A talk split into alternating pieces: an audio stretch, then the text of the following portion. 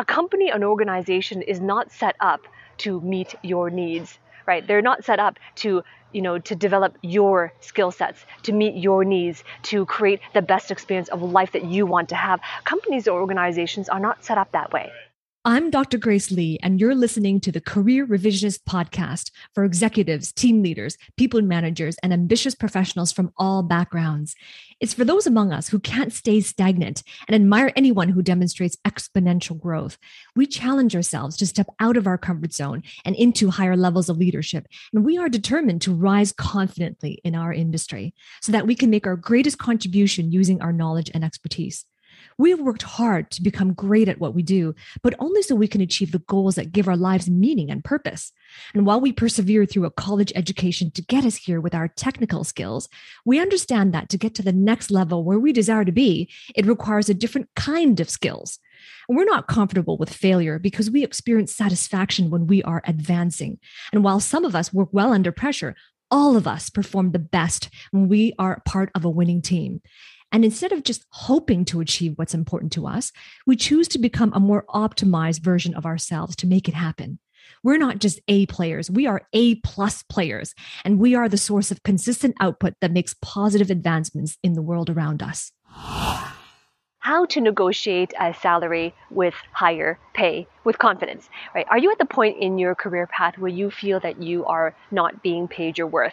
Are you ready to be paid your worth and you recognize that the skill sets that you've been developing over the years, the length of time that you've been in this company, the value that you've been adding in your in your teams is not quite commensurate with the pay that you have been receiving. If you are somebody who wants to know, how do I ask for higher pay? How do I get that salary raise? How do I ask for a raise? Then in this video, what I want to share with you are some of the five habits you want to develop if you want to have that confidence and that certainty when you go in for the ask and that you can ask effectively. So I'm going to share with you five habits that you want to adopt right away. Habit number one is to declare your values, don't declare your needs. Now, most people, when they go in for the ask, they ask for a raise, they ask for more money, what they do is they bring forward their needs. For example, right, I have three kids I need to raise, I have certain bills to pay, right, there is, there has been inflation, right, and I need to be, and I need to have a little bit more pay so that I can provide for my loved ones, right? Those are your needs, right? Those are my needs if I was bringing into those in the conversation, right? So that's the habit that most people have is bringing their needs. But needs, you don't want to bring in your needs because if you bring in your needs, right, truth be told, a company, an organization is not set up to meet your needs, right? They're not set up to you know, to develop your skill sets, to meet your needs, to create the best experience of life that you want to have. Companies or organizations are not set up that way. Right? Companies and organizations, they're set up to be profitable. They're set up to be productive, to be innovative, to ensure that they survive and not just survive, to ensure that they continue thriving into the future of their industry.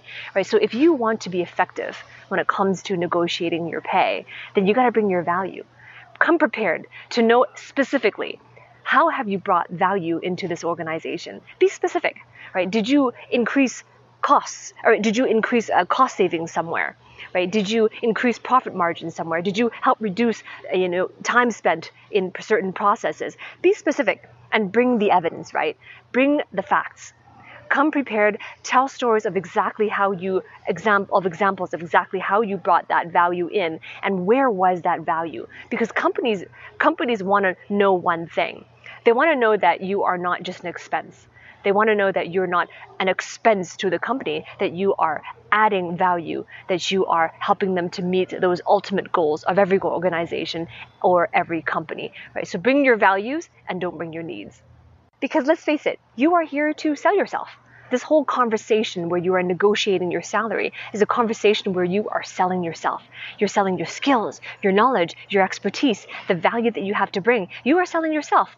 And effective sales is nothing more than uncovering the value of what you have to bring to communicate it effectively so that those who, the person, the audience who's hearing the value will have no choice. And it is a no brainer to pay you your worth. And that's what sales is.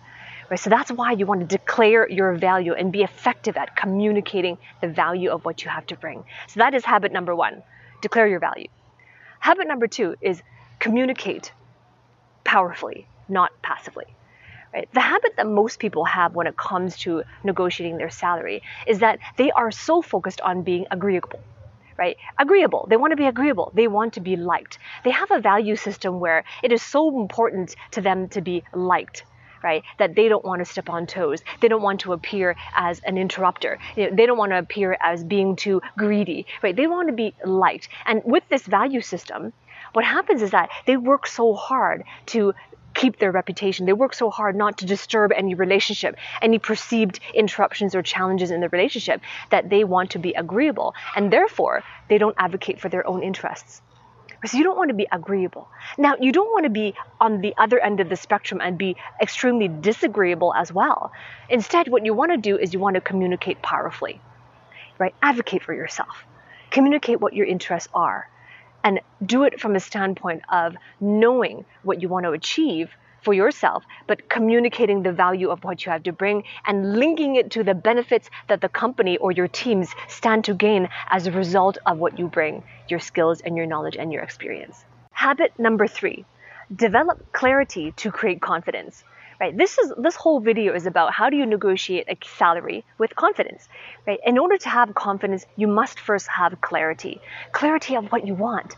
Now, most people, most professionals, when they go in for a salary conversation, they don't know what they want the habit that they have is to give a range of, well, I think that I feel that I should be paid between this amount and this amount. And so they give a range. And the range causes confusion because when you give a range, right? The company is going to have a perception that you're not clear on what it is worth to you. You're not clear on what that number is to you and why. And so they're going to tend towards the lower end of that range. And if that's not what you want, then you're not going to get what you what you're interested in. You're not going to get what you desire or what you or what you know to be your worth. So instead, what you want to do is you want to have clarity, create clarity. What is that number for you? Right? There's two numbers you must be absolutely clear on. The first is your ideal number. What is that number? And you have to have a clear justification of that number. It can't just be a feeling or an intuition. It must be backed up by evidence. What is that number to you, the ideal number? and it's based on some research on what some industry averages are. At the same time, it is some research on what the geographic averages are in your area, and also the history of the company, what they're used to paying what they have paid in the past if there has been precedence. So you want to do this research and come with that ideal number. And you got to be clear on what that number is and why. Have that justification of why that number. The second number you must be clear on is what is the lowest number that you can accept. The lowest number you can accept, right? And this is a number where you don't want to go below it. Because if you go below it, you'll feel uninspired. You'll feel like you undersold yourself. You'll still feel undervalued and nothing will have changed. The status quo will have continued. So once you know those two numbers, the third thing to be clear on is what is your BATNA, B A T N A.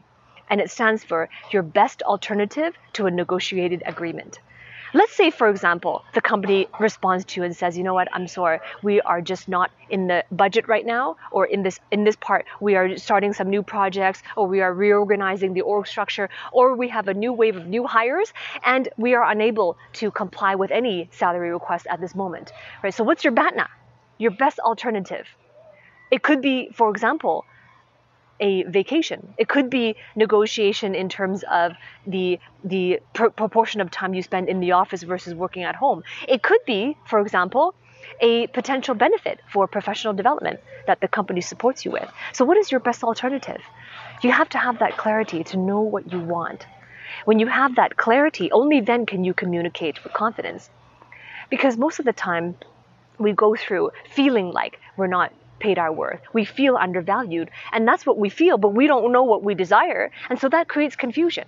Because when you try to have a conversation and you're not clear yourself, it creates confusion in your audience because they sense that you don't know what you want.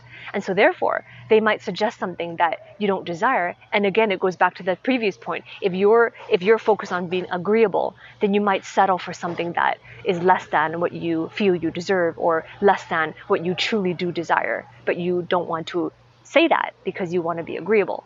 Right? So have those three things. clarity creates confidence. So those are the three things you want to have absolute clarity on before you approach this salary negotiation conversation. Habit number four, And, by the way, if you're somebody who is serious about wanting to know, to know how do I negotiate, how do I actually navigate the conversation now that I've given you these habits and these tactics, if you're somebody who wants to take it to the next level and you are ready to apply this now and you just want to know how to do it, right? I'm showing you what to do, but you are ready and you're serious and you want to know how to do it. Then I invite you to click the link below this video. You'll see a link for to apply for my executive coaching program. And this is where I'm going to take you through the steps by step. How do you do this? How do you implement these talking points? How do you implement these negotiations? Maybe you are negotiating on salary. Maybe you're negotiating on something else. I'm going to take you step by step so that you can rise the ranks into leadership, so that you can be in a place where you are in, on your most inspired and lucrative career path.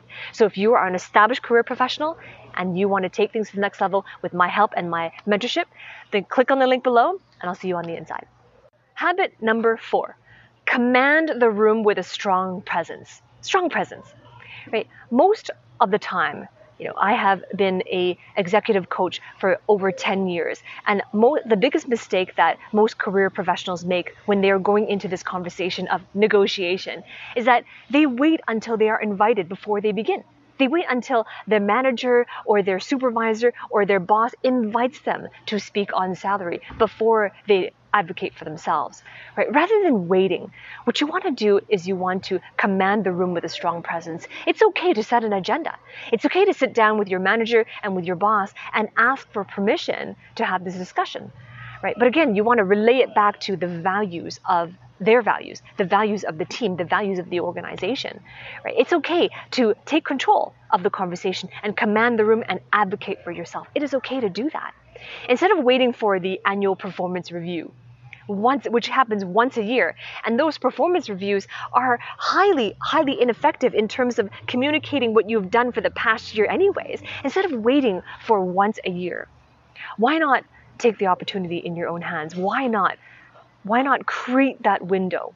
Create that opportunity to get in front of your manager or the key stakeholders who have an influence on your professional future and let them know what you've done. Let them know, show them the value of you brought, and again, take them through the steps that I have shown you before. Right? So command the room with your strong presence. And it's okay to ask them questions to understand where they're at and what their thoughts are in terms of moving forward with a salary negotiation discussion. When you set the agenda, it's really important that you share with them what the intended outcome is. One of the most, the biggest things that you can do for your manager or your supervisor in that meeting is to let them know what your intention is. That way they know that you're not wasting time. That way they know that you are prepared, you've come with an intention to move things forward, right? So that is habit number four. Now let's talk about habit number five, the last habit. And this one is key. Habit number five is to draw their participation in this conversation. Draw their participation. You see, the one of the habits that uh, the habits, which is a mistake that most professionals make, is that when they're in this negotiation, what they do is they keep stating things. They tell things, right? They share what they've done. They keep making statements like, I deserve to be paid this. This is what the industry average is, right? This is what the precedence was. And so they're so busy stating, making statements, right? And when you make statements, what it creates is a one way conversation. It's a one way street, which is not a conversation. A conversation is both ways both ways. So instead of making the statements throughout the whole conversation, what you want to do is you want to ask questions. Questions draw their participation. Now, in any sales discussion, in, if a really good salesperson, remember this is a sales conversation, essentially of it. The, the essence of this is a sales conversation. An effective salesperson is one who asks questions because when you ask questions, that's where you solicit their participation. The other thing is that when you ask questions, this is when you understand what their values are. And when you understand their values, what their values are, that's when you know what's important to them. And that's how you can link it back to their values. Link back your ask to how it's going to benefit them. Right? And when you ask questions, this is where you are actively listening. What are you listening for?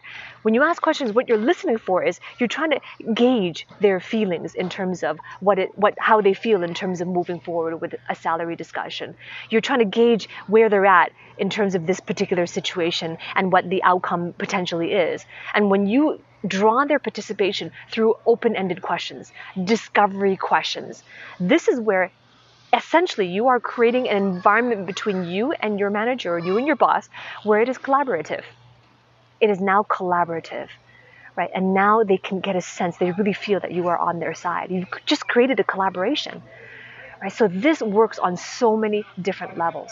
Now I want to hear from you, right? Because learning this information is not enough because information knowledge is not what creates power the power to act is create is acting on it it is implementation so i want to hear from you implement which of these steps resonated with you the most and which one do you really have to work towards? Which one do you have to work on? Because chances are there's going to be like one or two things that i shared with you in this video that you're going to hear that maybe that's really where your weakness is and that's what you really really got to work on. So comment below i want to hear from you. And as well remember to like give me a thumbs up like my video subscribe to my channel as well because i release a new video every single week on subjects like this in terms of getting your career to the next level in terms of performance leadership communications and speaking. Right so i look forward to hanging out with you in my next video